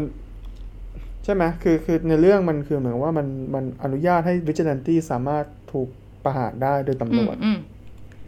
มันเลยน่าสนใจที่แบบ เออในเรื่องเนี้ยรัฐพยายามจะคือปราบเรื่องปรามคนอื่นที่มาใช้ความรุนแรงที่ไม่ใช่รัฐเอง โดยการไม่ใช้ความเพรุนราะว่าแรงรัฐมันโดนปเทราอบปรามร์ริสที่เป็นพวกสารเตี้ยแอตแทก ไอ้เซเว่นอืมแคลอรี่ถูกปะมันใช่ก็เลยตัดสินใจว่าฉันนี่แหละจะเป็นวิจิ l ลนตี้เองเท่านั้น ฉันจะผูกขาดออ t h o r i t y ทั้งหมดตรงนี้เอง ใครทำนอกจากนี้จากนี้คือแบบอัลติเมทัมเลยว่าคุณฉันมีสิทธิ์ใช้ความรุนแรงในการจัดการได้บลาบลาบลาคือมันเลยทำให้นึกถึงโลกจริงที่แบบ อะรัฐเนี่ย ต้องการเป็นผู้ผูกขาดความรุนแรง แล้วถ้ามีใครสักคนคิดขึ้นมาจะมาใช้ความรุนแรงรูปแบบใดอะคุณก็จะโดนจัดการโดนกำจัดตรงนั้นโดยด้วยการด้วยการใช้ความรุนแรงของรัฐ เห็นไหมมันก็คือเหมือนการแบบการคุยกันด้วยการจัดการกันด้วยความรุนแต่แรงแค่นั้นเองแต่ในเชิงของ sociology คือรัฐคือผู้ที่สามารถผูกขาดความรุนแรงได้คนเดียวไม่ใช่เหรอหรือเปล่าใช่ของดอ Max มดอม Weber อะ จริง ๆ จริงๆดอมอะไม่ได้ไม่เห็นด้วยการที่รัฐผูกขาดความรุนแรงในในแง่นั้นนะแต่มันต้องมีกลไกที่ตรวจสอบได้โปร่งใสแล้วก็ยึดโยงกับประชาชนถ้าอย่างนั้นมันต้องเป็นเรื่องของดีกรีความมันรุนแรงมันหรือเปไม่ล่าคือไอ้ที่บอกว่ารัฐผูกขาดความรุนแรงน่ะ เพื่ออะไรเพื่อ ensure safety ของทุกคนอืมใช่อันนั้นคือข้ออ้างรัฐแล้วแล้วทุกคนมี safety จริง ๆ หรือเปล่าล่ะแล้วถ้าเกิดความรุนแรงมันเป็นความรุนแรงจากรัฐเรามีเราเราสามารถทำอะไรได้บ้าง อันนั้นคือส่วนที่เรากำลังจะต้องคุยกันมากกว่า มากกว่าว่ารัฐผูกได้หรือใครจะเป็นคนผูก อันนั้นไม่น่าใช่ประเด็น คือมันมันเป็นรัฐอยู่แล้วเพราะว่ารัฐทั้งโลกมันผูกขาดความรุนแรง ถ้าเกิดใช่คุณผูกขาดความรุนแรงไม่ได้คุณก็เป็นแบบโซมาเลียอืมก็คือกลายเป็นที่ทิ้งแบบนิวเคลียร์เวสอะไรแบบนั้นนะwarlord สู้กันเอง protection under territory คือหมายถึงว่ามันคือไอเดีย concept ของรัฐผูกขาดความรุนแรง เพื่อต้องการให้คนใช้กฎหมายในการจัดการ ข้อพิพาทระหว่างใช่ด้วยกันเองอืมคือแบบว่าผมไม่สามารถไปใช้ความรุนแรงกับดอม เพราะผมมีปัญหากับดอมได้อืมใช่ไหมคือถ้าผมทะเลาะกันหรือมีแบบดอมเอาเปรียบผมผมต้องแจ้งตำรวจ เพื่อตำรวจจัดการกระบวนทางกฎหมายจัดการ แต่ปัญหามันคือว่าไอ้ความสมเหตุสมผลหรือว่าการใช้ความรุนแรงเนี่ยมันไม่ มันไม่ มันไม่ practical ในโลกความเป็นจริง ถูกปะละ่ะ มันสะท้อนออกมาในเรื่องของ police brutality ทั่วโลกเลย ไม่ว่าจะเป็นเรื่องผิวสีหรือเรื่องอะไรก็ตาม แล้วมันจะสะท้อนออกมาในหนังเรื่องนี้ไอซีรีส์เรื่องนี้ที่เราดูกันอืมอืมใช่ไหมจริงๆ คือมันพยายามจะบอกว่าคุณอย่าไปใช้ mob violence อะอ่าอ่าถูกปะคุณต้อง trust in the law แต่ปัญหามันคือว่า คือมันก็ตลกนี้ว่าตัวเอกเราเป็นตำรวจอะคือมันคือคือใช่ไหมแล้วคือ คือตัวละครอีกตัวนึงชื่ออะไรนะที่ที่มันที่มันใส่หน้ากากสีเงินๆอะลืมแล้วเออเออนึกออกนึกออกจำชื่อไม่ได้เหมือนคืกัอนคือคือเราเราตามติด protagonist ที่มันเป็นตำที่ที่เขาเป็นตำรวจในการพยายามแก้ไขสถานการณ์ถูกปะล่ะไม่ว่าจะเป็นเรื่องสีผิวสี หรือว่าเรื่องก่อการร้ายอะไรก็ตาม แต่โอเคเราแบบเราในเวลาพอพอเรื่องราวมันดำเนินไปเรื่อยๆเราเห็นว่าโอเค องค์กรมันมีความความไม่ถูกต้องอะไรบางอย่าง เช่นว่าอ่าวิธี inter- interrogate เอ่อ ผู้ต้องหาก็ไม่ได้มีถูกมาตรจับฐานไปเลย humane จับไปเลยอุ้มไปเลยอะไรอย่างนี้ถูกแล้วคุก็มใช้คถุวามงรุนแรงด้วย ใช่แต่แต่แต่แต่เรากำลังดูตัวละครนั้นกำลังช่วยแก้สถานการณ์นั้นอยู่นะใช่ปะล่ะซึ่งผมมองว่ามันก็เป็นพอยที่น่าสนใจเหมือนกัน แก้สถานการณ์เนี่ยคือจริง ๆ มันมีตอนที่แองเจล่าก็แบบ ก็เหมือนซ้อมผู้ต้องหา เออผู้ต้องสงสัยเพื่อที่จะเอาข้อมูลออกมางั้นใช่ปะเราก็เห็นนี่เออ มันก็ก็ชวนให้ตั้งคำถาม คือ คือพอเราคุยกันเรื่องคือมันก็แย่รัทั้ผูขาดงความคู่รุนอะแรงใช่ไหมล่ะ เราก็เห็นว่าอืมไอ้พวก Seven Cavalry มันต้องการจะทำอะไร เราก็เห็นว่ากระบวนการของ Federal Police ในในอเมริกามันมันมัน mistreat ยังไง มันคล้ายๆกับ Guantanamo Bay ใช่ไหมแบบว่าอารมณ์เหมือนกับว่าคนถูกคุมหัวไป waterboard หรืออะไรก็ตามบาบาๆอืมแต่เราก็เห็นปัญหาที่แบบโอเคก็ก็อาจจะอาจจะอย่างที่คุยกันว่าก็คือโลกแม่งแบบฟักตับอะอืมมัน จริงๆ escalate คือแบบเรื่ยเราสมมติถ้าวันหนึ่งเราเกิดเป็นผู้ต้องสงสัยอะไรสักอย่างหนึ่งอะยังไม่เป็นผู้ต้องหา แล้วตำรวจบุกมาบ้านเราแล้วจับเราไปแบบขึ้นรถตู้ใส่ถุงคลุมหัวอะไรอย่างเงี้ยโดยที่เขาเป็นตำรวจอะต่อให้เราจะผิดจริง หรือต่อ หรือถ้ายิ่งถ้าเราไม่ผิดจริงอะมันมันไม่ควรมันไม่ควรมีแบบนั้นไงเราควรถูกดำเนินคดีอย่างโปร่งใสอะถ้าเราจะทำร้ายคนอื่นอะตำรวจอาจจะยิงเราได้เพื่อหยุดเราแต่แบบ ถ้าเราเป็นแค่ผู้ต้องสงสัยแล้วเขามาซ้อมเรามา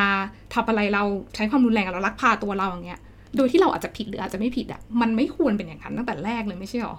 แต่ว่าเราดันอยู่ในสังคมที่มันเป็นอย่างนั้นไง เราถึงใช่ต้องก็ตั้งคำถามกับสหรัฐมีปัญหากันแทบทั่วโลกยกเว้นยุโรป อืมอืมยุโรปไม่ค่อยมีอะคะน้อยอะคุณจะบอกไม่มีก็ไม่ได้ ยุโรปน้อยแล้วก็มีดูสเปนสิ ใช่เอาโอเค งั้นผมอืม spe- be more specific แล้วกัน north western Europe เห็นฝรั่งเศสก่อนหน้านี้ก็มีเรื่องปะที่จะไม่ให้ถ่ายใช่ตำรวจอย่างที่เอผมอพูดอะไรเนี่ยเงี้ย north ในบอก western Europe โอเค โอเคครับได้ทุกที่ก็ North Western เขา miserable อยู่แล้วเขาไม่ต้องการให้ชีวิตแย่กว่านั้นมั้งอากาศเขาก็แย่อยู่แล้วอืมอืมคือที่ดมสงสัยอะนะ พอเราคุยเรื่องรัฐผูกขาดหรือไม่ผูกขาดความรุนแรงอะแล้วเพื่อนๆก็อะสรุปกันว่าก็รัฐก็ต้องผูกขาดความรุนแรงอยู่แล้วแหละเพราะเราก็ไม่ได้อยากให้ความรุนแรงมันอยู่ในมือคนคือรอบไม่ได้ตัวอยากให้แบบทั้แม่งงหมดเป็น mob mentality อะอืม แต่ที่ดมสนใจคือรัฐผูกขาดความรุนแรงใช่ไหม แล้วใครเป็นคนค o n t r o l รัฐ คือสมมติถ้าคุณอยู่ในรัฐที่เป็นประชาธิปไตยเต็มที่มันมีการระบบตรวจสอบ เยอะมากๆอะไรเงี้ย เหมือนพวกประเทศแบบนอร์ดิกหรืออะไรพวกนั้นอะกับอยู่ในประเทศที่แบบรัฐพร้อมจะใช้ความรุนแรงจัดการกับคนที่ไม่ถูกใจได้ทุกเมื่อเลยอะมันต่างกันนะ รัฐผูกขาดความรุนแรงทั้งคู่ แต่ว่ากลไกในรัฐมันเป็นยังไงมากกว่า ผมว่าอาจจะใช้คำว่าประชาธิปไตยไม่ได้ เพราะว่าอเมริกาอืมอืมมันก็เป็นประชาธิปไตยใช่ไหม อาจจะเป็นเรื่องของสิทธิเสรีภาพมากกว่าหรือเปล่า อ่า ใช่ก็เป็นใช่ไหมเพราะอเมริกาโอเคมันก็ประชาธิปไตยอะมันคุณคุณจะบอกมันไม่ประชาธิปไตยก็ไม่ได้คือปัญหาแม่งแบบแบบผมไปอยู่ไม่ได้อเมริกา จริง ๆเขาก็ไม่เป็นนะเออเนี่ยแต่ว่ามันคือคุณจะบอกว่าประเทศมันเลือกตั้งแล้วมันคือผมรู้สึกว่าคำว่าประชาธิปไตยมันอาจจะเป็นคำที่กว้างไปในการ define concept ตรงนี้มากกว่า ใช่ไหมก็เป็นเรื่องสิทธิเสรีภาพอย่างที่อืมว่าค่ะ ของประเพราะอชาเมริชนกาในเองรัฐก็มีการเลือกตั้งเลยคนอเมริกันก็ไม่ได้มีสิทธิเสรีภาพในการเข้าถึง healthcare หรือว่าความปลอดภัยจากปืนอะไรก็ตาม โอเคไม่เราเลยคือต้องคุยคือต่อให้เขามีเลือกตั้งอะแต่เลือกตั้งเขาก็แบบ ไม่ได้ประชาธิปไตยขนาดเอนั้นอมันไม่ได้ประชาธิปไตยเลยก็อะจะถูกแต่ผมรู้สึกว่าสิทธิเสรีภาพอาจจะเป็นคำที่โอเค fit in มากกว่าหรือเปล่า มัน define แต่มันก็ difference ของแบบว่า North Western Europe กับอเมริกาได้ชัดเจนมากกว่าหรือเปล่าเฮ้ยถ้าคุณพูดอย่างนั้นหมายความว่าแบบ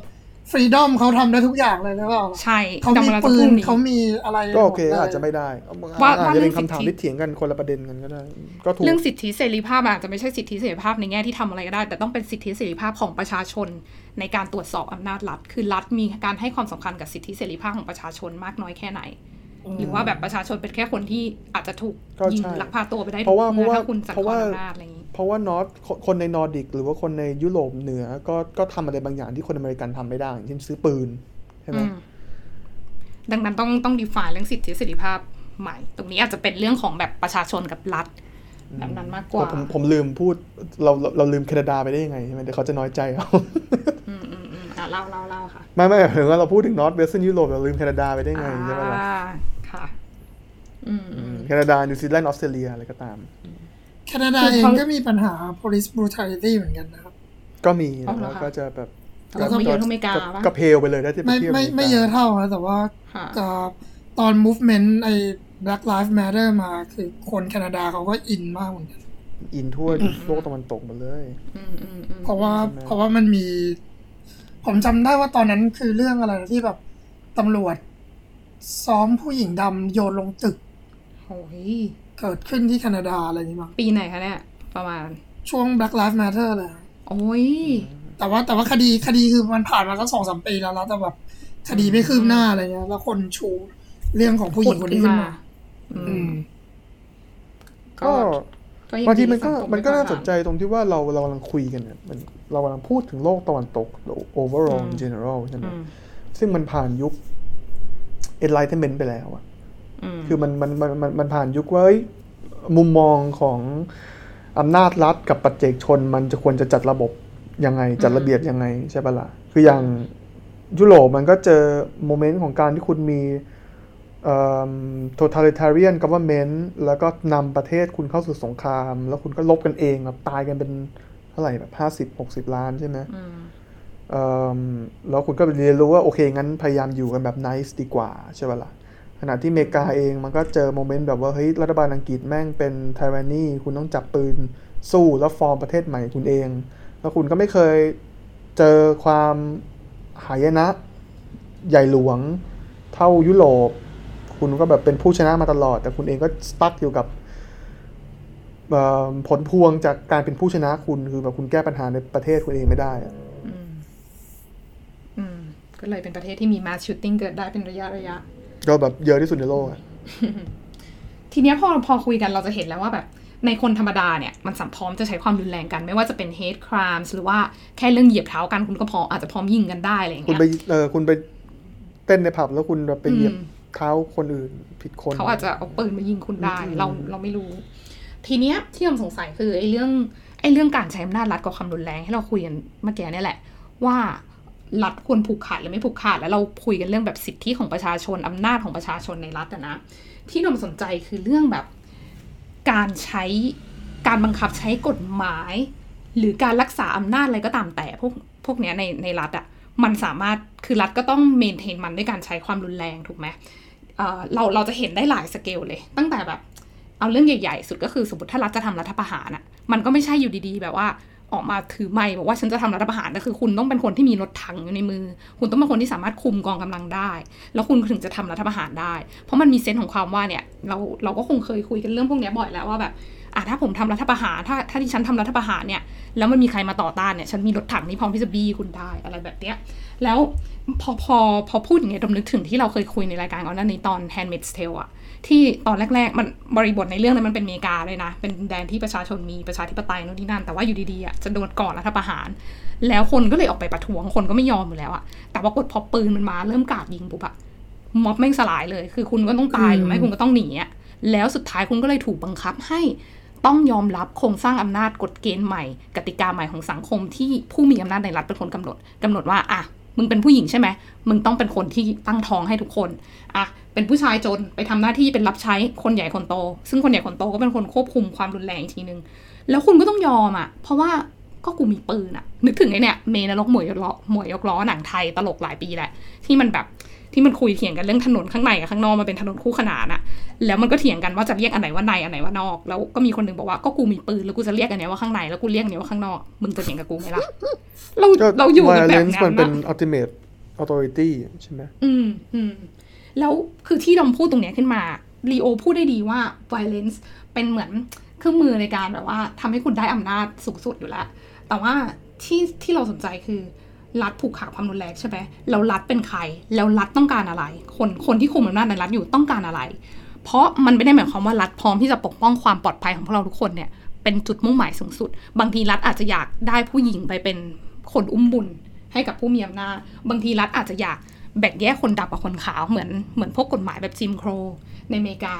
หรือว่าบางทีรัฐอาจจะอยากบอกว่าชนกลุ่มน้อยเนี่ยเออสมมติคุณเป็นอุยกูร์หรือคุณเป็นโรฮิงญาอย่างเงี้ยพวกคุณเนี่ยต้องโดนปราบปราม รัฐอาจจะทำแบบนี้ได้ แล้วรัฐก็พร้อมที่จะใช้ใช้กฎหมายกับความรุนแรงเนี่ยในการจัดการกับพวกคุณ ก็เลยเป็นเรื่องที่น่ากังวลสำหรับดอม เวลาคุยเรื่องนี้ ก็ contemporary history แล้วใช่ไหม เอิ่มคงเป็นประเด็นมาตลอดเลยค่ะ มันก็เป็นคำถามที่ผมรู้สึกว่าเราก็คงไม่ได้คำตอบกันในการคุยครั้งนี้หรอกใช่ปะล่ะ เพราะว่ามันก็ใช่ถามกันมามัน ever ใหญ่ since แหละเนาะเอ่อแต่ก็เป็นก็ดีนะที่เราได้ดูซีรีส์เรื่องเนี้ยมันก็มีคำถามอะไรพวกนี้โผล่ขึ้นมาในแง่มุมที่เราไม่เคยคิดว่า เอ้ยโอ้นี่คือวิธีการที่แบบหมายถึงว่าเออโอเค ประเด็นเรื่องนี้เป็นประเด็นย่อยยาก แล้วมันก็ทำเรื่องนี้ให้ย่อยง่าย ในการดูอืมผ่านเลนส์ซีรีส์นี้ แล้วอืมนอกจากย่อยง่ายมันก็มีโมเมนตัมที่ดี ใช่ไหมซึ่งมันมันเหมือนกับว่าคุณพยายามจะแก้ไขในระบบแต่ถึงเวลาระบบมันไม่ยอมให้คุณแก้ไข คุณก็ต้องมาเล่นนอกระบบ แล้วมันก็เป็นงูกินหางไปเรื่อยๆอะแล้วผมชอบตอนจบที่ว่าคุณปู่เขาพูดกับแองเจล่าใช่ไหมว่าแบบคุณตอนคุณใส่มาสก์แล้วคุณรู้สึกอะไรที่แองเจล่ามันบอกว่าแบบเออมันโกรธถูกไหมแต่ปู่ไม่ใช่มันมันมันไม่ใช่แค่นั้นอะคือแบบมินิความโกรธนั่นคือ คือความเศร้าอะความ hopelessness ถูกปะความกลัวด้วยซ้ำคุณตีความตรงนี้ว่าไงกันบ้างไม่ไม่กูมันก็ it it is what it is อะคือมันก็มันก็มันก็มันก็เข้าใจได้ใช่ไหมคือมันมันมันโกรธที่สังคมแย่ แล้วมันแต่มันกลัวที่แบบทำไมสังคมมันจะทำร้ายเราอะลูกหลานเราจะอยู่ยังไงใช่ไหมนี่คือสิ่งที่แองเจล่ามันคิดไงเอ่ออ ปู่เขาชื่ออะไรจำไม่ได้แล้วปู่เขาว่าคิดคือมันมันมันมันแล้วมันมีเรื่องของ genetic trauma ด้วยใช่ไหมที่เขาพูดกันคือว่า อันนี้มันก็เป็นอะไรที่น่าสนใจเหมือนกัน คือหมันก็ว่า คือเอิ่มคือเรื่องผิวสีนะมันก็เป็นเรื่องที่คนณปัจจุบันนี้เราคิดว่าเราแก้ได้ มันก็จะมีปัญหาอยู่ถูกปะอืมใช่ไหมก็ anyway ผมว่าผมไม่รู้จะพูดอะไรต่ออืม คือคือคือคือในเรื่องมันพูดว่า genetic trauma คือเหมือนกับว่าคือแบบพ่อแม่คุณโดนเอ่อทำร้ายมาคุณเองจะแบร์ไอ้กิ้วหรือว่าจะ disorder ตรงนี้เข้ามาเป็น part of your DNA ด้วย ซึ่งมันมันคือเอาจริงๆอันนี้มันไม่ใช่เรื่อง bullshit นะ คือโอเคอาจจะ verify ไม่ได้เป็นเรื่องจริงไม่จริง เพราะว่ามันเป็นหนึ่ง emerging study ที่มันเพิ่ง conduct ขึ้นมา ใช่ไหม แต่วันมันมันมันมันอาจเราโยงกับเรื่องของ mental disorder ได้หรือเปล่า เพราะว่ามีฮะ study mental disorder อะคือคืเรื่องกับที่เกิดจาก trauma genetic trauma อืมเพราะว่าเพราะว่าคุณเรากับเราเรา genetic trauma ของคนดำอย่างนี้ละไม่ไม่ไม่แบบ overall เวลาเวลาของใครเวลาก็คุณตามเจอเหตุการณ์แย่ๆอย่างเงี้ยแล้วคุณถ้าคุณเป็น PTSD หรือคุณมีความ trauma นี้อยู่เนี่ยมันมันส่งผลมากับลูกคุณได้อะ อืมอันนี้คืออันนี้คือ study มันไม่ได้ conclude แต่มัน emerging ขึ้นมา แต่มันมีอีกอันหนึงที่ผมรู้สึกว่ามันแอบเชื่อมกันในเรื่องของ mental disorder เหมือนกับว่าถ้าคุณในคนในครอบครัวคุณมีอาการทางจิต คุณจะมีเปอร์เซ็นต์ที่มีอาการทางจิตได้ แล้วอาการทางจิตบางทีมันก็เกิดจาก trauma ใช่ไหมล่ะอืมแต่คุณไปลบในสงครามแล้วคุณก็เป็น PTSD อย่างเงี้ยคือถ้าย้อนกลับไปอันแรกที่เหลียวพูดเมื่อกี้ว่าจะอืม ที่ตอนจบใช่ไหมว่าให้จะจะตีความว่ายังไงเหรอว่าเป็นความเศร้าใช่ไหมไม่ไม่ไม่ไม่ได้ไม่ได้มีการตีความอะไรทั้งนั้น คือ คือผมรู้สึกว่ามันก็อธิบายเคลียร์แล้วแหละอืมอืมอืมแต่ก็แต่ก็เข้าใจได้ก็มนุษย์เราเจอเรื่องเลวร้ายมันก็กระทบจิตใจได้ แล้วต่อให้เป็นเรื่องที่มันเจอกับพ่อแม่เราหรือว่าเอ่อ ปู่ทวดเรา เพราะว่าเรื่องสีผิวที่เราก็เป็นด้วยเพราะเราก็สืบทอดเชื้อสายต่อกันมา มันก็คงมันก็คงอามีอาจจะทำให้รู้สึกเจ็บปวดเอ่อแต่ว่าในขณะเดียวกันมันก็ในทางตรงกันข้ามอาจจะทำให้กลายเป็นคนที่เข้มแข็งและอาจจะอยากเล่นกับเรื่องพวกนี้มากขึ้นเข้าไปใหญ่หมายถึงทรามาจัมันไม่ได้เรื่บอกว่าพคุณต้องขึ้นแบบแย่อย่างเดียวบางทีอ่าคุณก็ก็ใช่พิกอัพจากมันได้ใช่ไหมแต่หมายถึงแบบเอ่อออาจจะไม่จำเป็นต้องเป็น disorder ในทาง negative อย่างเดียวอืมโอเค เราลืมคนนี้ไปได้ไงเนี่ย ดรแมนฮัตตันอืม ใช่ไหมเบนต้าพูดมาตอนแรก คือผมว่าเรื่องเนี้ยเออคือคือความพิเศษของซีรีส์เรื่องนี้คือมันพูดถึง concept ของ nothing ever ends ถูกปะอืมใช่ไหมเราเราเห็นว่าไอ้คำถามที่ว่าเออมัน world peace จริงหรือเปล่าก็ไม่ใช่ไหมอืมเราเราบอกไม่ได้ว่าเหตุออ s ซิเมเดสแม่งแบบมันมันมันเหมือนที่จะพูดว่าการเถียงกันระหว่างออ s ซิเมเดสกับรอแชกในในในใน Watchmen ตอนแบบต้นฉบับแบบว่า เอ้ยมึง ทำอย่างนี้ได้หรือเปล่ามันพีซจริงไหมเอ่อสุดท้ายแล้วคุณเถียงกันไม่ได้หรอกเพราะว่ามันมันไม่มันมันเป็น continu- continuation of each other ไปเรื่อยๆถูกไหมอืม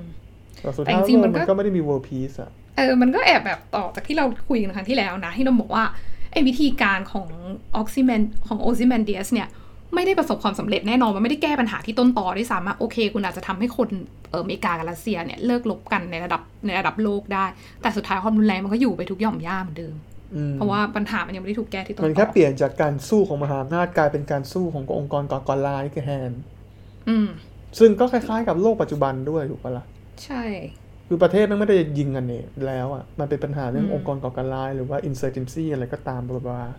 อืมอืม ใช่แล้วก็อืมคิดคิดยังไงกับดรแมนฮัตตันมีมีมีมีใครมีอะไรอยากจะแชร์ไหมครับ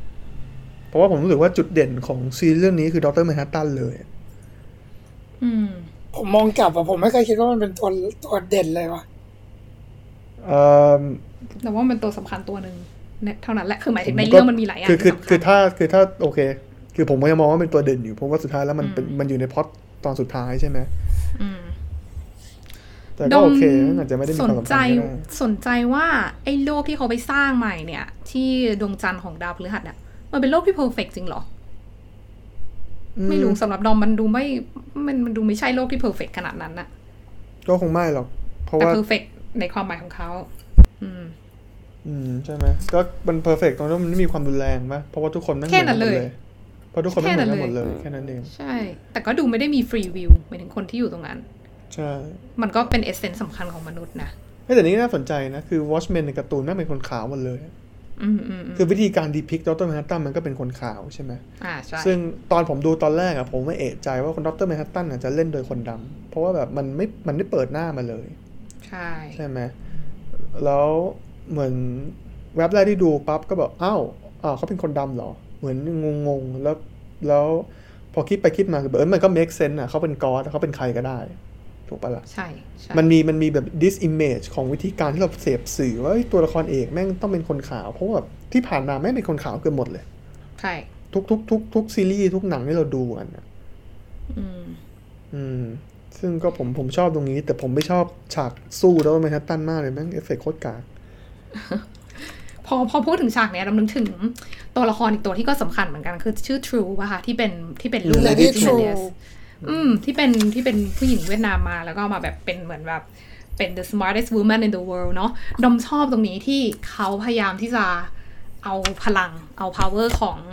ดรแมนฮัตตันมา อันเนี้ยมันทำให้ดอมนึกถึงโลกจริงมากเลยที่แบบเราพยายามสะสม ไม่ใช่เราหมายถึงมันมีประเทศบางประเทศ ที่พยายามสะสมอาวุธนิวเคลียร์ให้มากที่สุดอย่างอย่างเมื่อกี้ที่บอกว่าก็เพิ่งฟังข่าวอิหร่านไปเนาะมันเลยต้องมีกฎหมายมาควบคุมว่าคุณจะมีได้เท่านั้นเท่านี้อะไรอย่างเงี้ยหมายถึงกฎหมายระหว่างประเทศอะแต่ที่ต้องสนใจคือเนี่ยสุดท้ายแล้วมันจะมีมนุษย์ที่มันมีกรีดหรือมีความต้องการบางอย่างที่ มีเป็นความโลภอะที่ฉันอยากจะมีอำนาจให้มากที่สุด และถ้ามันเป็นอำนาจในการใช้ความรุนแรงได้แบบอัลติเม e ในแบบที่ไม่มีคนล้มคุณได้อะ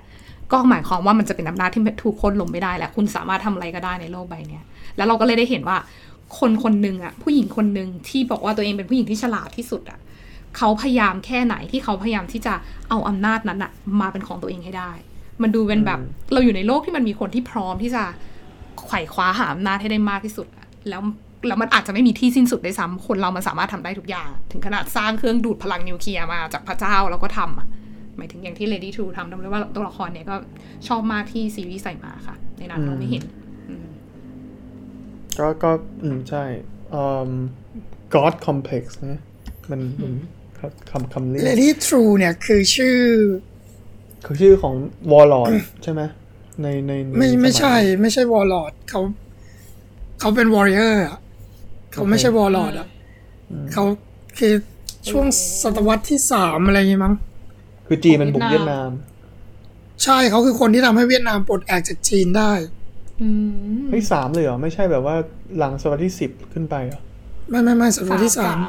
โอ้นี่มันนานวินะกิพีเดียอยู่เออจริงดีชอบชอบการใช้ชื่อของหนังเรื่องนี้เนาะหมายถึงตั้งแต่ตั้งแต่ในการ์ตูน และยังโอซิแมนเดียสก็เป็นชื่อแบบแม่มาจากประวัติศาสตร์ใช่ แม่เขาเล่าแม่เขาพูดถึงกรด้วยใช่ไหมล่ะ ตอนที่เขาฉีดสเปิร์มออกซิเมเดียสเข้าไปอะเขาเขาพูดถึงกรของคนเนี้ยที่ชื่อ True อะที่ที่เหมือนว่า right dragon wave or something ใช่ไหม anyway เอ่อเออแต่ดอมพูดก็ถูกเขาชอบเอา element ของ historical figure เข้ามาใส่เราชอบที่มันมีทั้งประวัติศาสตร์แบบอันไกลโพ้นตั้งแต่สมัยยุคโบราณอะไรเงี้ยแล้วก็มีที่ alternate history ด้วย ที่มันร่วมสมัย อืมชอบชอบก็เป็นจุดเด่นคือของหนังเรื่องนี้ที่ชอบที่สุดเนี่ยคือสิ่งที่ คือเราว่าผู้กำกับเขาน่าจะเก่งอืมชื่ออะไรคนกำกับหรือว่าแต่ละตอนกำคนกำกับไม่เหมือนกันอีกคือเราว่าเขาคนตัวทั่วไปมันคนกำกับไม่เหมือนกันแต่ละตอน เหมือนเขา approach ตัวละคร ไม่ได้มองว่าตัวไหนเป็นตัวดีหรือตัวไหนเป็นตัวร้ายอะอืมพอพอเราเพราะปกติเวลาเวลาทำเรื่อง หรือ Superhero ทำ narrative เรื่องเราเราจะมี protagonist แล้วก็ antagonist ถูกไหมไม่ว่าในเรื่องมันจะเป็นเรื่องดีเรื่องแย่เรื่องอะไรแบบนี้อะอืมแต่เรื่องเรื่องแบบอย่าง Watchmen ที่ดูไปเนี่ยเหมือนเขามองจากมุมมองแค่ว่ามันเป็นคนมันเป็น being ที่มี goal ต่างกันแล้วดูสิว่ามัน conflict มันจะมา clash กันได้เมื่อไหร่เอามาทำอะไรได้บ้างอืมใช่ ให้เห็นนี่ก็น่า complex สนใจของตัวละคร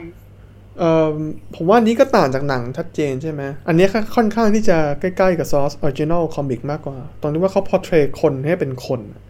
ซูเปอร์ฮีโร่คือคนโรคจิตที่ใส่หน้ากากอะมันก็ไม่ได้ขนาดนั้นเพราะคือเพราะคือว่าหนังมันลมีความเป็นแบบซูเปอร์ฮีโร่เตะต่อยอะนึกออกใช่ไหมแต่เรื่องนี้คือมันเป็นแบบคุณนั่งดูเฮ้ยแม่งไม่เป็นคุณอะไรดูกันตำรวจแล้วก็ใส่หน้ากากแหละ ใช่ใช่แต่หมายถึงว่ามันมันไม่มีการ glorify ซูเปอร์ฮีโร่เหมือนในในฉบับที่แซ็กไซเดอร์มันทำอะอืเราไม่ได้นั่งดูย่อมนุษย์ต่อยกำแพงทะลุอะเจอลูปแมนเวลาเออลุมบอกว่าอันนั่นเป็นฉากที่งตงลกตลกที่สุดนั้นนั้นงงงี้เฮียคือแบบนั่งดูเอืม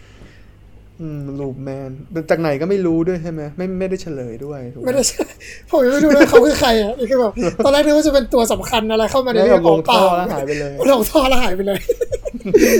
ฉีดฉีดน้ำมันใส่ตัวลงท่อแล้วหายไปเลยเอ้ยแต่อืมใช่แปลกๆดี ก็ฟันแฟกต์นิดนึงใช่ไหม Seven Cavalry ที่เราพูดถึงอะมันมีที่มาที่ไปของชื่อด้วยแหละเนาะองค์กรก่อการร้ายที่สถานการณ์เป็นวอร์ชัก คือมันเป็นเหมือน Cavalry นี่คือทหารม้าถูกไหมอืมใช่ไหมมันคือทหารม้าของโรเบิร์ตอีลีมั้งแม่ทัพของ The Confederate สหพันธรัฐ คือคือฝ่ายฝ่ายใต้อะที่ pro slavery อะอืมอืม Anyway เขาเขียนยังไงอะเขาเขียนยังไงในในในประวัติศาสตร์จริงๆ เพราะว่าในหนังเราเห็นเขาใช้ตัวเคเนาะในซีรีส์อะเขาใช้ตัวเคหมายถึงอะไรนะ หมายถึงว่าคำว่า cavalry อะในซีรีส์อะเขาใช้อ๋อตัวก็มันเค KKK ไงเคเคอืเคมแต่ว่าแต่ว่าในในในในโลกจริงอะที่เมื่อกี้พูดว่ามันคือชื่อของโรเบิร์ตของอี Cavalry ลีใช่เออมันอันนั้มันนเขียนด้วยอันตัวซี K ไม่ใช่เหรป่ะอคะซีเอซีอมันจริคืงๆอมันคาร์บารีไม่ใช่เหรอใช่ไหมจริง ๆ มันต้อง C เขาก็คงเอจะอเล่นกับ KKK ส่วนนั่ little นแหละ gimmick อะอืมใช่ไหมอืมเนี่ยเขาจะชอบแทรกสอดแทรกอะไรพวกนี้มันเนาะ แล้วแล้วพูดถึงมันก็แอบ make sense ด้วยในแง่ที่ว่าเราเห็นประวัติศาสตร์ในยุคพันเก้าร้อยยี่สิบพันเก้าร้อยสามสิบในช่วงที่ KKK มันขึ้นมาใช่ไหมไซคอปอะไรอย่างเงี้ยโอเค ในโลกจริงมันไม่ได้มีไซคอปมันไม่ได้มีแบบว่าคนแม่ง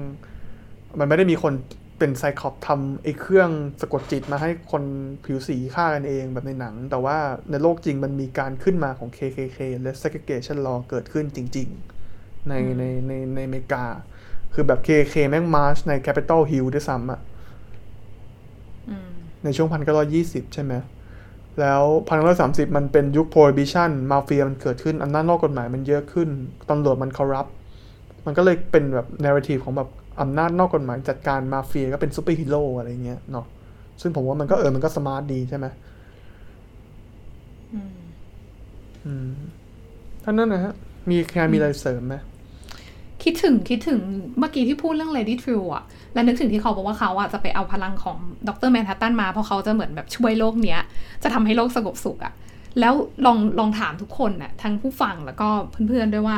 สมมติถ้ามันมีคนที่บอกว่าเนี่ยฉันเป็นคนดีมาก สมมติเป็นดอมอย่างเงี้ยต้องบอกว่าดอมเป็นคนที่รักมนุษยชาติมากเลย อยากให้สังคมมนุษย์มีสันติภาพอะพร้อมที่จะทำทุกอย่าง แต่ดอมขอพลังที่โคตรยิ่งใหญ่ที่สุดในโลกมาไว้ในมือดอมคนเดียวแล้วเดี๋ยวดอมจะทำให้โลกมันดีอะ พวกคุณสบายใจกันแค่ไหนอะกับการที่แบบ Who watches the Watchmen ต่อให้ต่อให้คุณจะบอกว่าตัวเองเป็นคนดีแค่ไหนอะแต่มันไม่ควรที่จะแบบมีอำนาจในการใช้ความรุนแรงกับมนุษยชาติได้ไปอยู่ในมือใครสักคนคนใดคนหนึ่งอะแต่ว่าอันนี้ก็เป็นแง่มุมสำคัญนะก็ again ท้ายเลยต้องโดนปราบ อันนี้อันนี้กลับไปหัวข้อสุดท้ายเราแล้วกันเนาะตาต้าน่าจะมีอะไรพูดได้เอิ่มดองกำลังพูดถึงไอเดียคอนเซปต์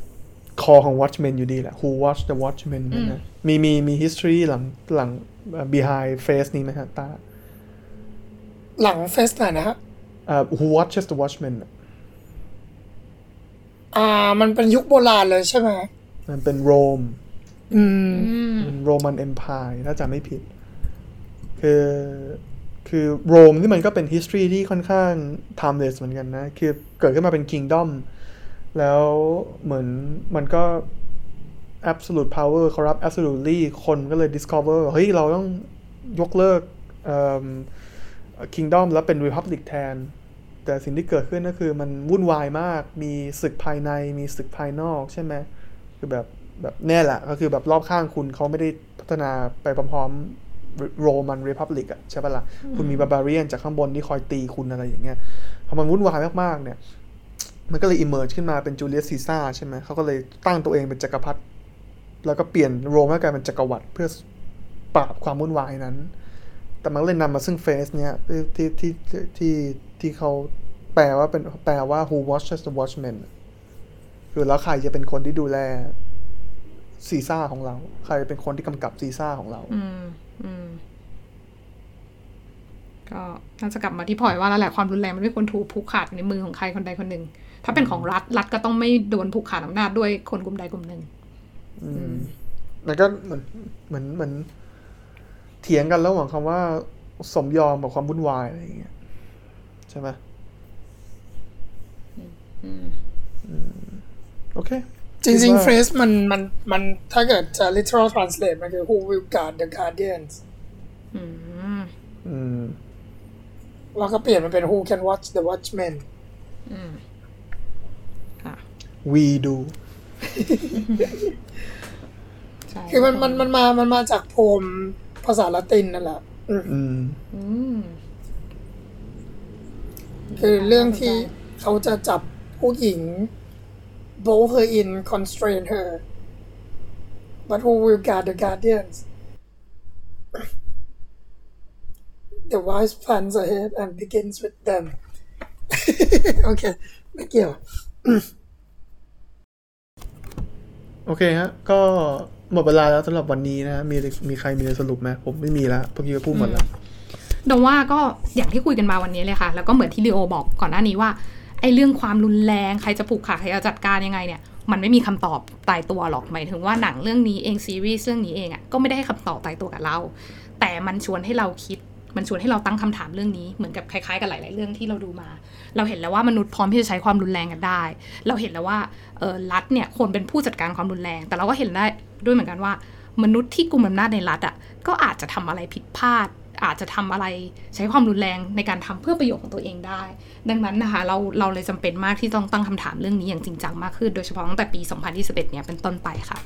ครับ อืมผมผมก็มีอีกนิดนึง ถ้าเกิดย้อนกลับไปตอนที่เรียวพูดตอนแรกสุดเลยว่าทำไมมันถึงไม่ออกมาช่วงโอบามา อะไรแบบนั้น ผมว่ามันออกมาช่วงนี้แหละ ที่อืมที่ดีที่สุดแล้ว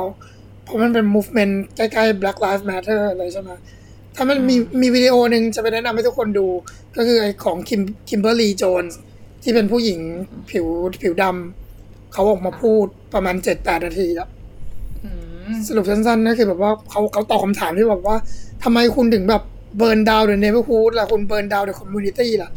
เขาบอกว่ามันไม่ใช่ของเราอะ เราไม่ได้ own อะไร เราไม่ได้แบบครอบครองอะไรเลย เราไม่ได้ own anything เขาบอกมันมี social contract อยู่ไงแต่ว่าแบบไอ้ contract เนี้ยมันถูกทำลายทิ้งไปตั้งนานแล้ว ตั้งแต่ที่คุณแบบบุกเข้ามาฆ่าพวกเราเอาพวกเราไปทำ slave ตอนที่แบบเราเล่นเกมของคุณมาสี่ห้าร้อยปี พอเรา build wealth ของเราปุ๊บแล้วคุณก็ทำลายมันทิ้งอะไรเงี้ยผมว่านี่ก็เป็นหนึ่งอย่างที่ทำให้ที่โลกมันเข้าสู่ทรชาเรียนเยอะๆช่วงอีก แล้วคนมันออกมาต่อต้านอะเขารู้สึกว่าเขาไม่ได้เขาไม่ได้เป็นส่วนหนึ่งของ community นั้นเลยอะเขาไม่มีสิทธิ์มีเสียงไม่ได้มีอะไรเลย อืมอันนี้ก็น่าจะเป็นคอหลักของเรื่องนะค่ะ แต่พอพูดถึงตรงเนี้ย ก็อยากให้มองคือคือดำอยากให้เหตุการณ์ที่คนดำเผชิญพลายที่คนดำเผชิญเนี่ย มันเป็นเหมือน คือดำไม่อยากให้เราโฟกัสแค่เฉพาะเรื่องคนดำกับ police brutality ที่ทำกับคนดำแต่ดำอยากให้มันมองขยายออกมา ให้เรื่องที่คนดำเผชิญมันเป็นเหมือนตัวอย่างว่า มนุษย์อะมันทำร้ายกันได้มากแค่ไหน จากความแตกต่างทางอะไรสักอย่างมันไม่ได้จำกัดอยู่แค่สีผิว แล้วก็อยากให้อ่อตั้งคำถามไปถึงการจัดการกับผู้เห็นต่างทางอุดมการณ์คนที่จะมาสัดคอนอำนาจทางการเมือง ชนกลุ่มน้อยต่าง ๆ ที่ไม่ใช่แค่คนดำ มันเกิดขึ้นได้ตลอดหรือแบบความขัดแย้งทางศาสนาอะไรพวกเนี้ยอยากให้เราตั้งคำถามกับเรื่องพวกนี้เยอะๆแล้วก็เหมือนอาจจะต้องแบบเริ่มคิดหาคำตอบ แต่ละคนก็ร่วมกันคิดว่า แล้วระบบจัดการความรุนแรงที่มันเกิดขึ้นได้จากความแตกต่างเหล่าเนี้ยจากอคติในใจมนุษย์ หรือความต้องการอำนาจอะไรสักอย่างเนี่ย มันควรจะเป็นยังไง คิดว่าเราควรสังคมมนุษย์เราควรเดินหน้าไปในทิศทางนั้นค่ะ well ทุกโค้ดดรแมนฮัตตันนะ nothing ever ends ค่ะ ก็ขอให้มันไม่เอ็นแต่แต่ว่าว่ารายการนี้เอ่อจบแล้วครับ ค่ะรายการจบแล้วแต่ว่าก็ขอให้เราได้เห็นอะไรดีๆ ขึ้นในความที่มันจะไม่จบลงง่ายๆทั้งหมดนี้อ่าโอเคครับ สวัสดีครับ สวัสดีครับ สวัสดีค่ะ